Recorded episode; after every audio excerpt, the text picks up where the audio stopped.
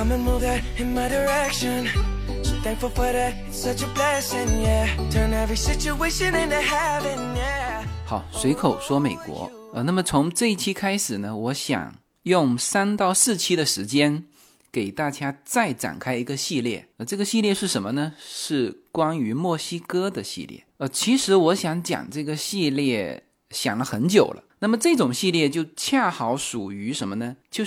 我们大部分的国人是不熟悉这个国家，包括墨西哥人的。但是呢，我们身处在加州，那对墨西哥又是熟悉的。那么可能就有人会说，哎，你不是随口说美国吗？怎么说到墨西哥去了？其实呢，我反复的说过多次哈，美国它不是一个国家，在我看来，美国就是一个小世界。那么在美国生活着无数的，就是从世界各国来的这些种族，我们华人也是其中之一啊。我们中国大陆的、台湾的、香港，还有东南亚的华侨，在美国或者说在世界范围之内，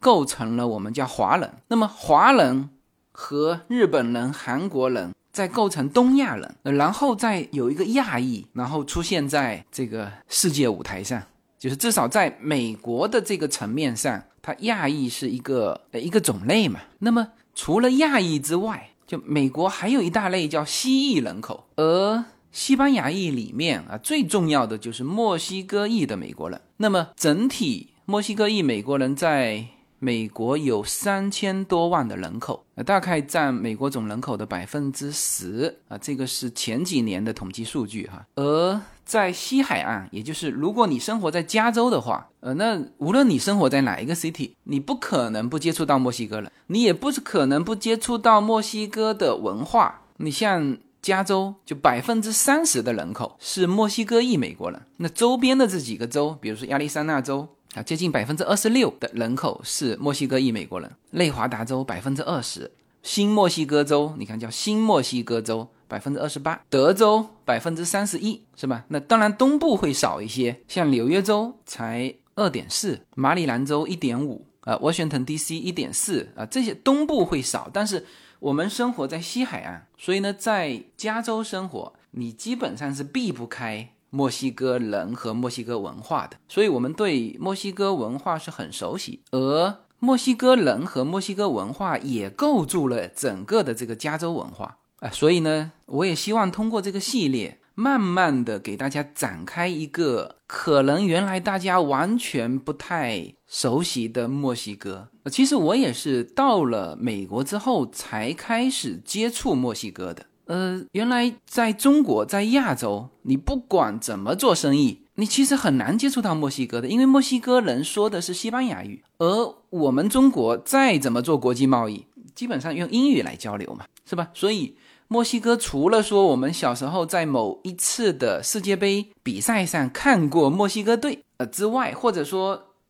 大概知道哦，墨西哥反正大草帽啊，这个有印象。那剩下的就是看一些美剧。但是实际上墨西哥也是现在世界上非常重要的一个国家，所以呢，这个系列我想还是以我们随口说美国的风格，就是从我个人出发，从我们家庭接触到的一些墨西哥人，接触到的一些墨西哥的节日接触到的墨西哥的文化、电影，慢慢的让大家去接触和了解墨西哥的这个国家。其实很多具体的内容我们是熟悉的，但是呢，我们不知道它原来来自墨西哥。那这里我就不剧透让我慢慢的一期一期的给大家展开这个上帝打翻了调色板的国家，给大家展开这个曾经有过玛雅文化的一个民族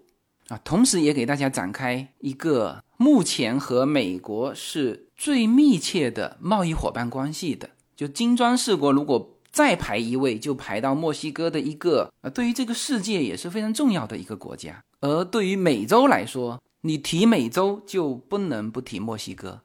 甚至你提美国的这个多元化，你也不能忽略墨西哥的文化在美国文化中的地位。大家记得我曾经说过，现在美国的这个音乐排行榜上，就是前10名的啊，居然大部分的是西语的歌曲。这个我在文化侵略里面举过这个例子哈啊，所以种种的这些让我觉得这个系列应该会给大家带来一个非常新鲜的一个内容。好，那么让我们进入这个墨西哥的世界。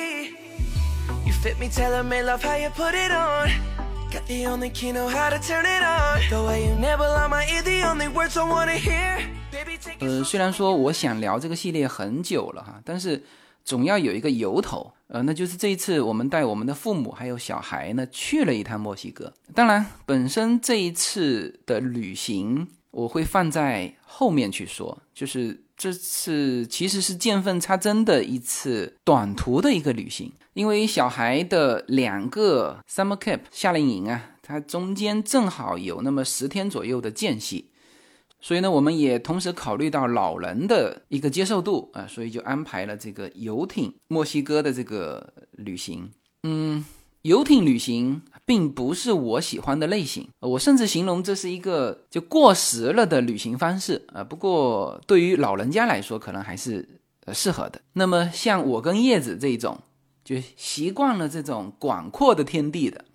对于游艇旅行就显得很有约束。这个我就想起《海上钢琴师》里面，这个当那个钢琴师要走下那艘游艇的时候，他一辈子都生活在那艘游艇里面，所以当他要走下游艇的时候，他看到这个一眼看不到尽头的这个陆地的时候，他觉得没有办法把控，所以他最后又回到了那个游艇，他终身没有下那个游艇。所以有些人呢可能就喜欢这种自己可控的领域，但是对于我跟叶子来说，我就其实是没有办法接受这种有局限的空间。那所以游艇其实并不是我们2夫妻喜欢的这个旅行方式，不过适合老人家哈，这个要说一下啊，这个只要提这么一句啊，这个内容就过了。倒是这里可以说一个知识点，就是你来了美国之后怎么去墨西哥和加拿大，这个其实问题之前有人问过我，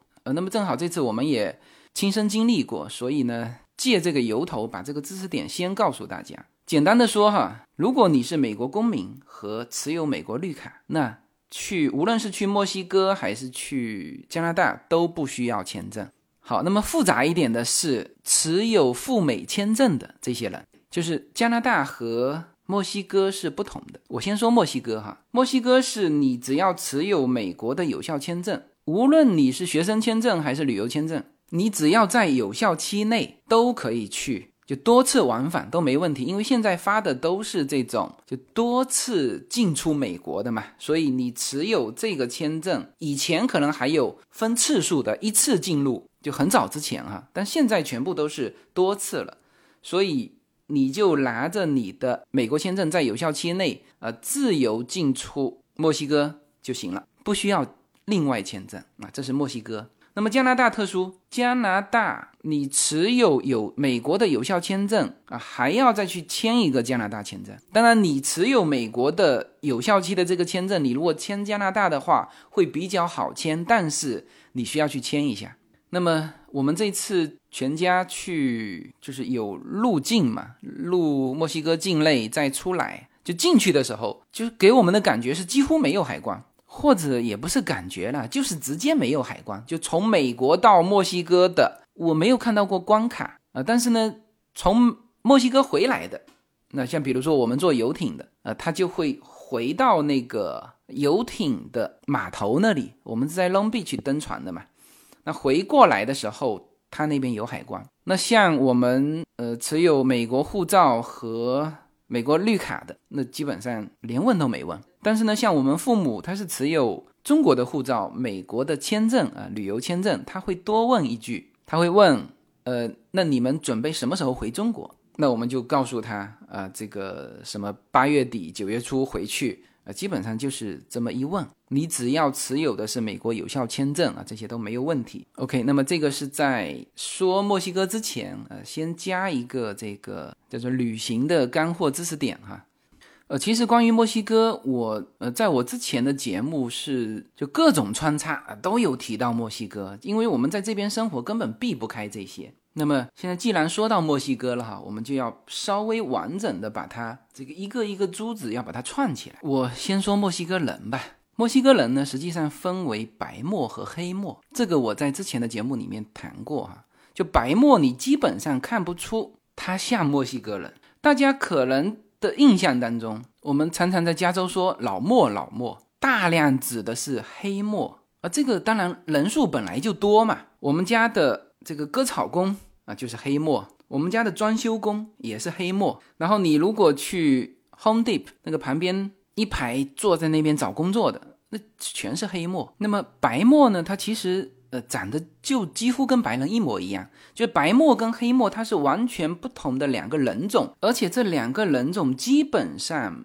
没有，就他们可能有一些这种混血啊，但是呢还是保持着比较明显的这种白墨跟黑墨啊，一看就看得出来，因为白墨它肤色白，高鼻梁，就是长得跟白人是一模一样，他不说自己是墨西哥人，你可能觉得他来自欧洲。当然他们是墨西哥籍，但是呢他们可能原来墨西哥的时候就是从欧洲过来的。那黑墨就是我们看到的更多的就更早的当地的墨西哥人。其实黑墨不黑哈，他们的肤色绝对不是像黑人那么黑，然后他们的五官其实和亚洲人是蛮像的。说到这里大家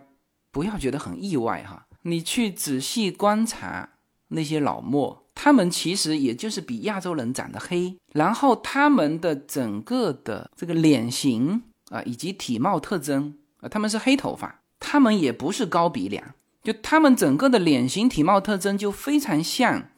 阿拉斯加的爱斯基摩人。然后我之前说到阿拉斯加的时候说过，就阿拉斯加的爱斯基摩人是蒙古人种，当然有人提出来说是蒙古人种的其中一个分支，叫做北极类型啊，这是对的哈，就是你把它准确说，你可以说成这样。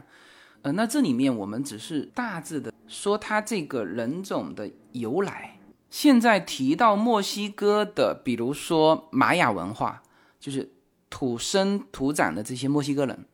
就是现在说的这个黑墨啊，其实也是我们在加州看到的，我们一眼看得出，就是他们就是墨西哥人的。那个人种，现在有一种说法，就是说他们就是当年从白令海峡走过来的，就是整个的美洲的土著这个人是从哪里来呢？现在基本上就是公认的一种说法，我们人类的就智人嘛，我们智人的祖先是从非洲走出来的，然后在6万年前一批一批的走出非洲，然后大概是在1万年前从这个亚洲渡过白令海峡，就当时有可能是水位浅的时候他们趟过去的也有可能是冰封的时候他们走过去的，总之是从亚洲就东亚这边过去，就是现在的俄罗斯和美国的阿拉斯加接壤的那个地方过去的，所以阿拉斯加的土著人就是这个爱斯基摩人，是这个蒙古人种，然后这一批人就慢慢的南下走到了美洲的各个角落。所以无论是从他们的脸型特征，甚至很多东西保留的这种文化习惯，这个在我们慢慢聊到墨西哥的文化的时候，大家就会发现其实墨西哥人和我们亚洲人有很多文化是几乎是一样的，包括他的这个亡灵节祭拜先人几乎是一样的，只是他们是这个跟开 party 一样，我们是叫上坟，这个两个民族性格完全不一样，但是很多文化是一样的所以呢这就是墨西哥人的由来那么这样一说，就大家感觉好像之前遥不可及的完全陌生的什么美洲的一个人种居然和我们东亚的人种，这里面就亚洲人种，其实东亚的人种和南亚的人种和中亚的人种又是不同。我之前也有说过，其实中国是就东亚的蒙古人种和南亚的就热带的这个马来人种是混合的其实我们说北方人南方人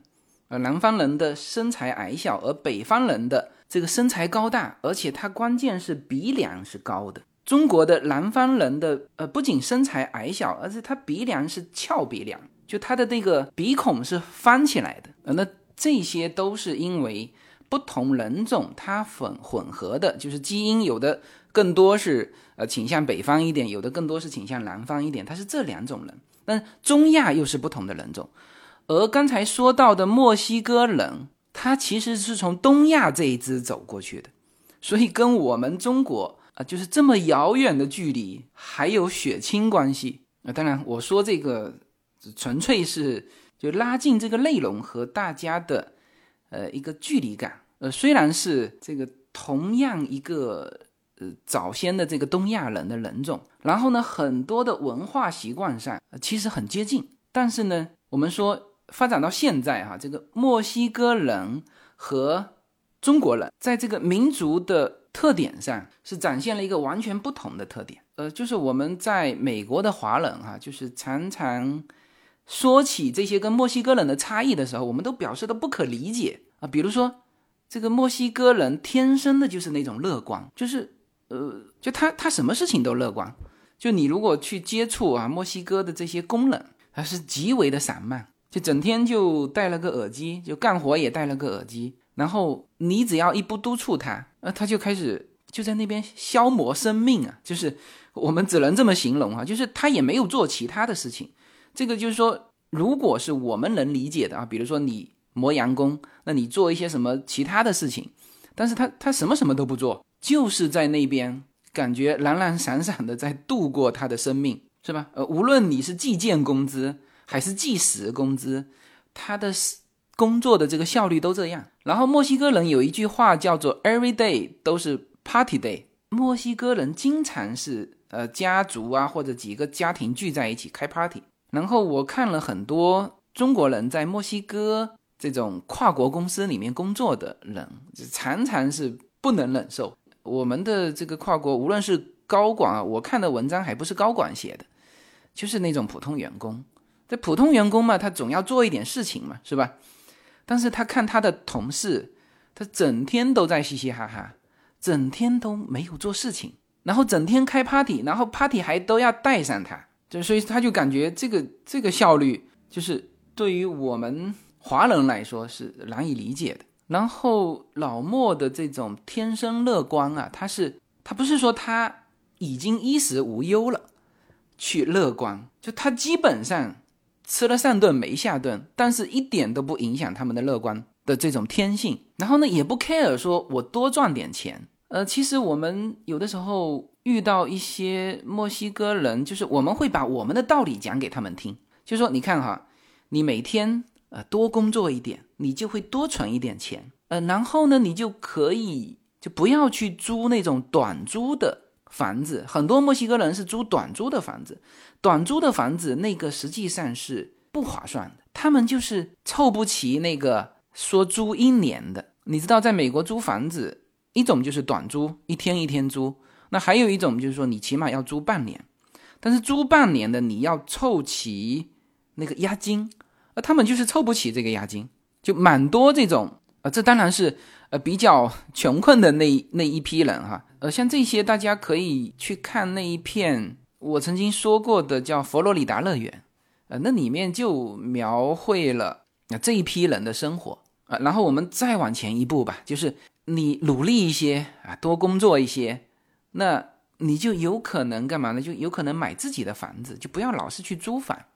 然后呢你在有了自己的房子，有了稳定感安全感之后，你要开始培养自己的孩子，是吧？送他们去更好的学校，就是我们亚洲人的这一套。就我们常常会跟他讲道理，你为什么不这么想呢？然后他们会告诉你说他说我现在就很好是吧？他说我每天工作每天消费，是吧？常常开 party， 他说他感觉他很好当然他还有一句话没有说出来，就是好像他真的感觉比我们要开心所以这个是两种不同的人所以我常常说人和人之间是不同的。这个不同不要大家一想就想到说人有高低贵贱，这叫不同，不是的。这个世界上真的是有和我们想的东西完全不一样的这个民族的存在，这个人的存在，就他们进步了，他们是往他们的方向进步，不是说他们进步了就会也会过上我们这种生活，说勤奋再勤奋，努力再努力，我拼了这一代就是为了下一代什么，他们完全没有这么想啊。所以墨西哥人和中国人和这个华人吧，常常我之前也说过，就是这个社区啊，我们常常能够挨在一起，就是中国人到这边基本上半年一年之后都是独立发展，就都是要做老板，那么他手下得有人啊，是吧？那这个时候手下很难找到华人，那这个华人可以在你身边培养个，当然他要有身份哈，他培养个半年一年，比如说一旦这一套懂了，他立刻跳出去自己开公司。就华人永远是在，特别是在美国的华人，他这个手下要有人啊，那这个时候像墨西哥人是非常好的一种搭配，就华人的老板和墨西哥人的员工，华人的房东和墨西哥人的租客，所以这就是一个非常好的，就形成一个生态，就华人如果是一个乔木，那墨西哥人就是灌木，互相不影响所以这个是相反的性格，反而能够造就一种很和谐的共生我之前也反复说过这个，就为什么在中国觉得竞争激烈因为中国所有的人都是一样的，就是你会的我全会，那么下面一句话就是你要的我全要，那这就形成非常非常激烈的竞争，就像一片的白桦林，它只有不断的往上生长，才能够在顶上接触到那么一点点的阳光。而灌木不一样，灌木可以和你这个乔木很好的达成一个共生，所以你真正只有走进这些国家这些民族去跟他们打交道。而像墨西哥，它其实并不是一个非常落后的国家，墨西哥现在的人均收入居然在联合国里面被定成，就墨西哥整个国家被定成中高收入那你看2017年的数据，就人均 GDP， 中国是2017年人均 GDP 是8826美元，墨西哥是8902美元，就是如果算人均，墨西哥居然跟中国是一样的这个数据是来自世界银行的数据，2017年的数据，所以它不是大家想象的那种垮掉的一个国家，垮掉的一个民族，它没有它整个的经济还是可以的，就金砖五国如果再来一个发展中国家，那就是墨西哥，但是它的人民永远是那么开心的，就感觉是像个发达国家似的，就发达国家也没它那么开心，然后呢愿意给华人当民工当农民这个如果华人包的果园，那基本上都是墨西哥人帮他栽种，愿意给华人当租客，而且一辈子住在你这里，是多好，是吧？这要换华人的租客，那他可能就前面2-3年住在你这里，是吧？过他2-3年他一定是自己买房子，所以这是一个很乐观的也很勤劳的，不太会算计的，能够跟我们华人很好的在美国共生的一个民族。那实际上墨西哥裔他在整个美国就是给别人的印象其实真的是蛮好的，其实华人在美国历史上就是屡屡有被压制之前这个唯一的说立法对于一个种族进行打击的，那就只有华人，排华法案嘛，是吧？所以其实华人在世界上就因为一些比如说这个，就你表现出来那种积极会让人可能会让人感到威胁其实我们华人在美国东海岸西海岸实际上很短的时间，就至少在经济上的这个增长的确会让人感觉到一些威胁。那么你像犹太人，他也很聪明很厉害，但是犹太人原来在欧洲也是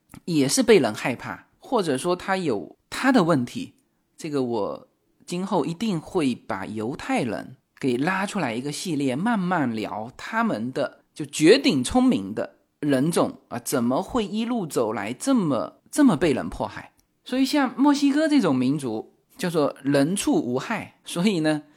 在美国这个舞台上，就除了这个川普会说那你这个墨西哥家庭亲属移民太多了，而且移过来的全是这个收入极低的，那所以像川普新的移民政策是要把就原来美国110万的里面 66% 的亲属移民的这个比例压到 33%， 然后把这个名额给职业移民。然后他就说你这个亲属移民质量都很低嘛，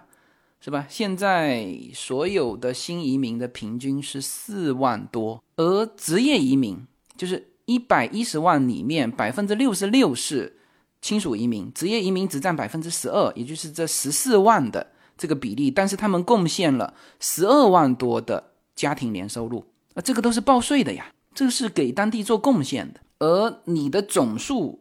4万多，那明显就是亲属移民的这批人拖后腿了嘛。那亲属移民大量的就是墨西哥，只要有一个在这边拿到身份，携家带口。你知道墨西哥的家庭都是大家庭，就一带就带十几个过来啊，就是除了像川普这种就白人至上主义者就觉得你这个拉低了我们的总的这个 GDP 啊，或者就觉得你这怎么就不求上进啊，除了这种类型的，基本上大家看到墨西哥人其实要比看到黑人来的友善，因为平心而论哈，就是西裔的就墨西哥裔的人在美国的犯罪率还是低的，然后呢他们也不是那种游手好闲的。你看哈，这个在美国做街头流浪者的其实大量的是白人，现在犯罪的做出一些大案子的也都是白人，然后黑人也有，但是我还真很少看到老墨去要饭。就是老墨这一点还不错，就跟我们就华人还能够就是把他们当成是一个助手或者是一个小弟，就是你去街头看老墨要饭的其实很少，就华人是在美国是没有一个去要饭的。当然他要的不是饭了，就是属于那种街头流浪汉要钱的。墨西哥裔的这些美国人呢，他们还算比较勤劳，就是每天也都在找工作，然后只是他效率低，这个你很难改变。好，那么这个是就整体墨西哥人的一个民族的特点，然后以及呢他们在美国给大家的一个印象。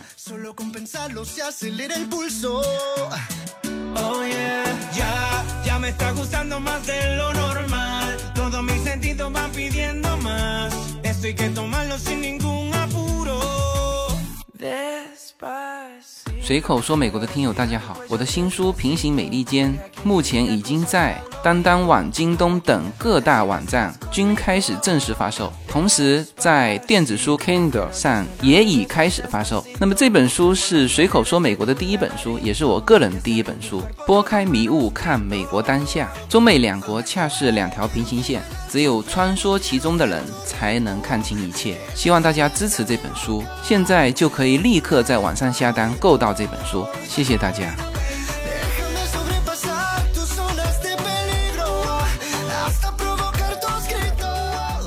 那么刚才说到，比如说加州有 30% 的墨西哥裔美国人，然后周边的这几个州都是 20% 几的包括德州也是31%的墨西哥裔美国人。就为什么他们能占到这么多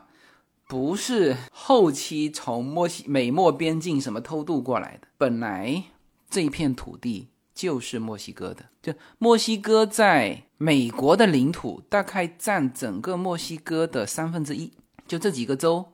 加州、亚利桑那州、新墨西哥州、犹他州包括德州都是从墨西哥分离出去的。德州当时是作为一个孤星州，是加入美国联邦的，就全美国只有德州它是法律上允许它，如果这些条件成立它可以独立，而原来一直说的什么加州独立，你还没有法律基础 OK。 所以我们现在住的这个加州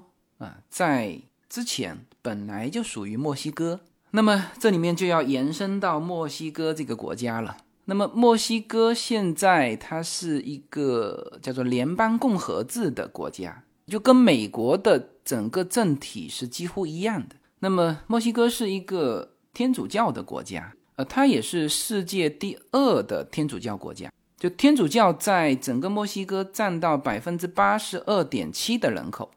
它的总人口是 1.2 亿哈，那这里面也接近1亿的这个天主教的信徒。然后呢，它是目前说西语的，就说西班牙语的第1大的国家。然后这里大家可能有点意外，它就正常来说说西语的第1大的国家应该也是就第1大的天主教的国家吧。在南美洲还有一个国家叫巴西，它是世界第1天主教的国家，但是呢，它不说西班牙语，说的是葡萄牙语。那么天主教国家的这种文化，或者说这个教义带来的一些这个文化习惯，对于整个墨西哥的民族，以及我们看到的墨西哥家庭的这种现状是有深刻的影响的。为什么这么说呢？就是我们经常看到墨西哥的家庭都是大家庭。记得我当时跟大家说，我们在公园里面经常看到一个墨西哥家庭的聚会，就是一个家庭就可以组成一个排球比赛，然后还有那种场边的那个后备人员的，然后都是男性哈，没有，不是说男性女性年轻人加起来，都是男性的年轻人就能够组织排球比赛。排球比赛你很清楚嘛，两边至少6个人。那这个时候可能大家会质疑说，那可不可能他们是几个家庭合在一起呢？是吧？那像我们国内的聚会都是这种几个家庭或者是表兄弟家庭聚在一起。这当然是有可能，但是呢，就我们身边就好多我们自己熟悉的人，我们看到他们的聚会，他们就说这就是他们一家人，从大哥到小妹，13、14个人，这是年轻这一辈的哈，老的这一辈呢也是这么多。所以如果是表兄弟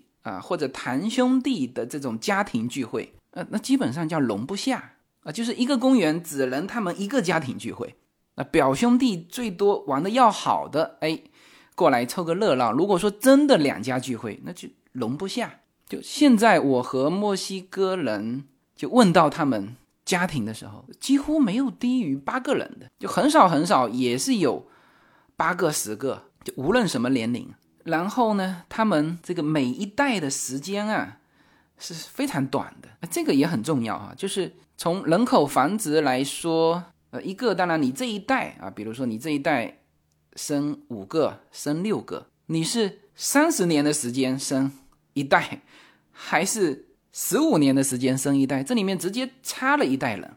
就是你生1代，像我是32岁才结婚，是吗？到我生 Yuna 的时候已经33年了。那如果有人是15岁结婚生孩子，然后他的小孩又15岁结婚生孩子，那么就是他的孙子和我们家 Yuna 是一样大，他可能跟我是同龄，明白吗？就是我们生1代的时候，他们已经生了2代了。所以我们现在家庭聚会的时候，就特别从海外回来的这些人，就反复跟国内的这些表弟们这个还有生育能力的或者说就正值生育年龄的这些年轻人讲，一定要多生生1个是绝对不可以的，至少要生2个，有条件就是要多生。因为什么呢？因为他们看到了在海外像这些民族这种人口的繁殖的这种侵略性，像黑人也是很能生的，是吧？老莫巨能生，然后现在他已经占到，你像加州，他占到你人口的 30%， 你要不要考虑他的选票？你要考虑他的选票，你就必须制定出政策倾向他们。那这慢慢的，他们的这个势力就是靠人口繁殖出来的，他不需要表现得多优秀，上哈佛上耶鲁，为国家做出多大贡献，他不需要。你要不要我的选票，是吧？我当时还说过一个真实案例就我们当时 Yuna 和 Lin 都还很小的时候，就现在慢慢他们长大了，就是也相对比较好带了。就在我们感觉小孩子最难带的时候，2夫妻伺候2个孩子，基本上2个孩子把我们都玩得团团转。所以叶子就是那个时候立誓就绝对不要第3个孩子，就如果可以就把小的这个再塞回肚子，都都很希望的那种啊。在我们最焦头烂额的时候，我们有一次带着孩子去公园，看了那个墨西哥家庭，他们到底是怎么带好这个13、14个孩子的。我们看完我们惊叹了，也服了，就是我们看着一个家庭，就一个妈妈嘛，那个妈妈看上去就30、40岁，然后带了一个还不是排球队，足球队过来。我们当时数了一下，应该有12个，然后我们基本上感觉就都是一个妈生的，就是他们那个年龄正好交错，就都差1岁，大的那个大概已经是18、19岁了，就最大的老大男的，最小的那个还抱在妈妈怀里。然后剩下你看他的高矮个哈，虽然说10几个孩子撒开来玩，但是你去注意他的高矮个，基本上就是差一年。然后呢，妈妈和这个大哥永远坐在那个公园的长条椅上，然后呢，下面10几个孩子就随便玩，就打打闹闹，自己玩自己的啊。这妈妈是从来不站起来的，就下面打闹到就实在不行的时候，这个大哥站起来，稍微下去调停，转身又坐回位置上啊，就是这么管理的。所以这我当时问过一个有10个孩子的一个爸爸，我说你这么多孩子是怎么管理的？他说这个你生到第3个之后，管理成本都一样了啊。这个就是这个墨西哥的家庭啊，他们给我们展现出来的一个状态。那么这种状态呢，就会让我们思考嘛，他们为什么要生这么多？他们是怎么生这么多的？实际上这就跟他们的这个宗教有关系。刚才说了，82%的墨西哥家庭是这个叫罗马天主教。那么这个教派是反对什么呢？反对避孕和反对堕胎的。你想想看，这两个反对避孕加上反对堕胎，你除非什么呢？除非不发生这个关系，你否则你可不就是啊？再加上他们结婚早，一般情况下就是有的叶子说的哈，13、14岁的孩子，因为他也长得成熟嘛。墨西哥的孩子啊，就非常小，就他们给他喂咖啡。这个是我一个同学跟我们交流起咖啡，那我说我们小孩啊是绝对不允许他们吃这个几岁之前嘛，就不能喝可乐，不能喝咖啡啊，甚至连喝茶我们都不允许。那个墨西哥同学都很意外，他说为什么这样？他说我们孩子是从小就给他们灌咖啡的呀，然后那个浓度跟他们喝的浓度是一样的，就是这种情况下可不就长得快嘛。所以他们基本上13、14岁的女生就发育成熟了，然后常常是看到13、14岁的就还在读书，就已经大肚子了。那大肚子按照他们的宗教是不可以堕胎的，那就只能生下来嘛，那这就一代人了嘛。然后他还要结婚啊，甚至再婚，这个孩子都是跟着走的。就是墨西哥的男生说我再婚娶了一个墨西哥的女生，这个女生带过来6、7个孩子，他们完全没有意见，这是应尽的职责。他们跟就视如己出啊，完全不发生那种我们在中国的故事里面听到的那个继父继母啊，这种问题啊，因为他们可能之前就是男生的很多小孩也不知道在谁家给谁带呢，所以我们常常看到就是墨西哥的家庭去 Costco 购物的时候，叶子第一次看到的时候就说，他说这个肯定不是家庭购物，这肯定是什么便利店进货，就很多那种小便利店不是就跑到 Costco 进货吗？他们是拿那个大板车拖出去的。那现在我们理解了，这就是家庭购物。所以像这边的就是量贩超市，所以 Costco 为什么就我们买它就一卷的这个保鲜膜，我们真的用了5年啊，就一大捆，它都要这么大的量。那么这种像 Costco 这种量就比较适合墨西哥的这种家庭。所以我们叶子有的时候就虽然很喜欢某一样 Costco 的商品，但是就不敢下手买，因为他知道用不完，特别是如果食品有保质期的哈，就绝对吃不完。但有的时候又受他的那个低价的诱惑，然后买回来，那实际上呢怎么吃也是剩下一半扔掉的。那这种的食品就非常适合像墨西哥这种家庭，是吧？当然这个就是天主教的反对避孕跟反对堕胎的这个问题，在美国各个州赞成和反对都有，然后遇到一些反对的州，然后这些墨西哥裔的美国人还出来解释，他说我们也不是完全反对避孕，我们反对的是人工避孕，就我们不反对自然避孕。就这什么意思呢？就是什么叫自然避孕啊？自然避孕就是不发生关系，这叫自然避孕。而人工避孕包括你用套啊，包括结扎啊，这些在天主教里面都是不被允许的。然后墨西哥的这个传统文化里面，对于婚姻，就在我们华人看起来它是挺混乱的，就一个家庭它的稳定性不高，常常是这种再婚。他们也对，就真的是属于那种一旦觉得没有感情了，他们就离婚，甚至说他们觉得看到了一个更喜欢的，就能够很自然的跟这边离婚，然后就是只要有一眼喜欢就愿意抛家弃子。这个话题在美国闺蜜圈的，就是叶子和她闺蜜的这些八卦里面非常多，大家可以去听那个美国闺蜜圈。就是叶子的一个闺蜜他就说过，就他当时是高中生过来嘛，刚到美国，就有一个墨西哥的邻居大叔向他求婚，就不是求爱啊，是直接求婚。他都觉得非常惊讶，你这个大叔不是还有一家子人吗？但那个大叔就是说，我就是喜欢你，我为了你我可以和我的这一任妻子离婚，那就是抛家弃子了嘛。就在他们说起来是很自然的一个话，没有什么能够阻挡，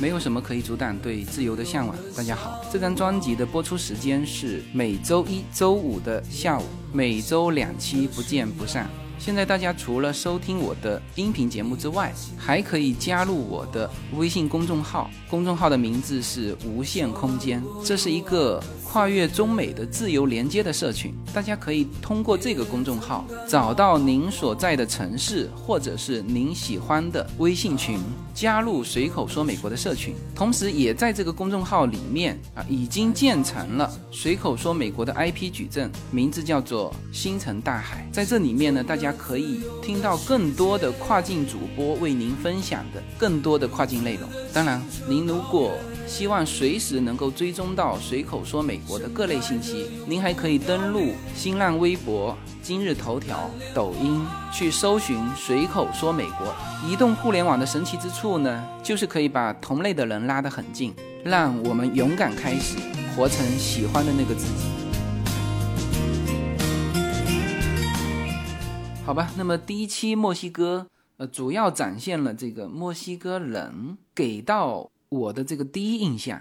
比如说刚才说的生性叫天性乐观，整天都是笑嘻嘻的，就绝不愁眉苦脸，就在他们的眼里没有什么比 party 更重要的，这是他们的性格。然后呢，他们的家庭都是大家庭，在这种的大家庭里面，展现出来的他们对于家庭的态度，对于婚姻的态度，对于血缘亲属的这种态度，会和很多他们的文化是相通的。所以呢，下一期呢，我会专门给大家讲一部就美国拍的关于墨西哥的动画片。这一篇相信大家都看过，叫做《寻梦环游记》，美国这边的片名叫 Coco，它有一个非常好听的一首歌叫做 Remember Me， 可能大家都听过哈。那么这个动画片是非常成功的，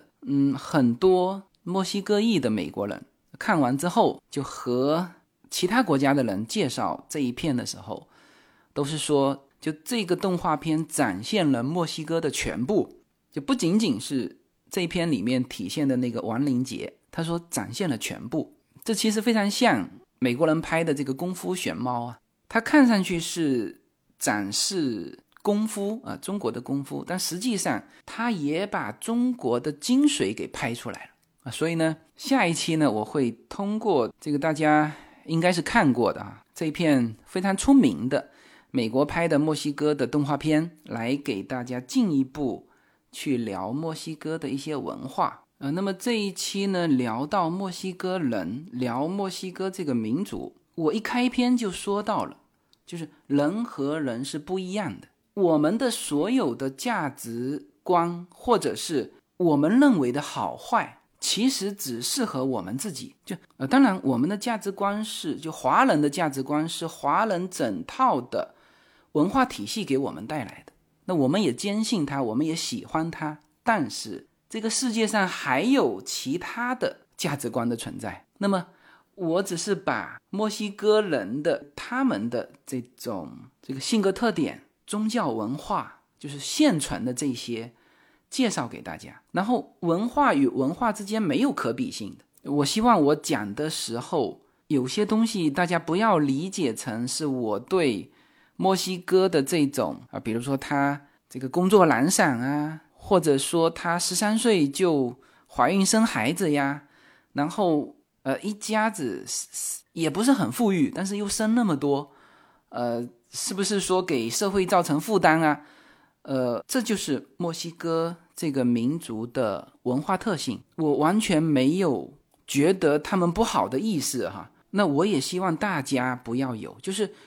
有些我们自己非常非常坚持，他说就比如说这个应该勤奋努力，这还有错吗？然后你很懒的这些人你就是不对，或者我们说人生只有这么一次啊，你要珍惜啊，你要做好多好多事情啊，或者说你存款没有达到这么多，你怎么能够开心的起来呢？啊，或者说你不要说存款达到这么多，你下一周的这个生活费用在哪里都没着落，你怎么能够去参加 party 呢？就是这些我们自己认为是真理的东西，其实放在墨西哥人的这个他的价值体系、他的文化体系里面是一点都没用的啊，甚至他还会觉得说，诶，这帮中国人怎么这么有钱了，还天天拼命，然后感觉好像赚多少钱都赚不够似的。那像这些就到了美国创业的人，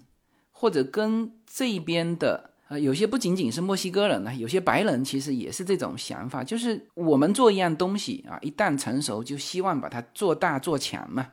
那他们很多就是安于现状啊，做一个物流公司，做一份工作，就明明可以扩大的，明明可以赚更多的钱的，你跟他讲了半天，他好像不 care 这个，但就觉得他现在很好，你说让他再多赚钱，他就觉得很麻烦，他觉得可能会改变他现在的生活啊，像这种感觉，很多在这边创业的这个华人都有这种感受，就是我们用我们的那个价值观去跟他们谈的时候，他们根本不 care， 然后这个时候我们就会得出一个非常非常难以理解的这个结论，就是这帮人就是让你多赚钱你都不要然后这个时候就慢慢的才知道说，哦，这个世界上原来除了我们的这一套价值体系之外，人家其他的民族也有自己的价值体系，那虽然他们的价值体系在我们看来就是错误的，比如说效率不高，做的东西很差，就我们正常就是你做事情就要把它做好嘛，但是墨西哥人做的事情你不在旁边指导他就是给你随便做一下，就是这些东西都是完全不同的这个价值体系的很多的这种民族，那他们能不能在这个世界上存在呢？其实他们和我们存在的时间是一样的，而且他们也有这非常灿烂的悠久的文化，然后呢他们会和我们一样继续的存在下去，所以我们对待他们的态度，或者说我们对待和我们不同的思想的这个态度，你只能有一个共存的心态。别人的价值观是很难以影响我们华人的，包括对子女的教育，包括我们华人那种自力更生，那种愿意豁出一代人去培养第二代人的那种我们认为非常非常正的那种价值观，无论我们在世界的哪一个角落无论我们生活成什么样，可能我们这种核心的一些文化积淀带给我们华人的一些价值体系都不会被改变，但是呢与此同时我们也不要想着去改变别人的价值体系，这个时候你要带着一个微笑的表情去知道我这里不能说去欣赏我说句实话我也没法欣赏，但是呢你必须知道在这个世界上有和你完全不同的价值观的存在啊，这就是我说美国多元化的意义。好吧，那么这一期节目就到这里，下一期我们继续聊墨西哥，聊墨西哥的文化。好，谢谢大家。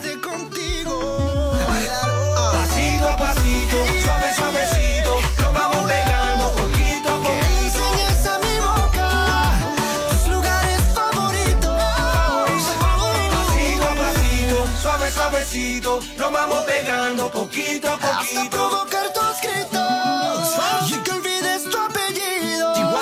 Despacito.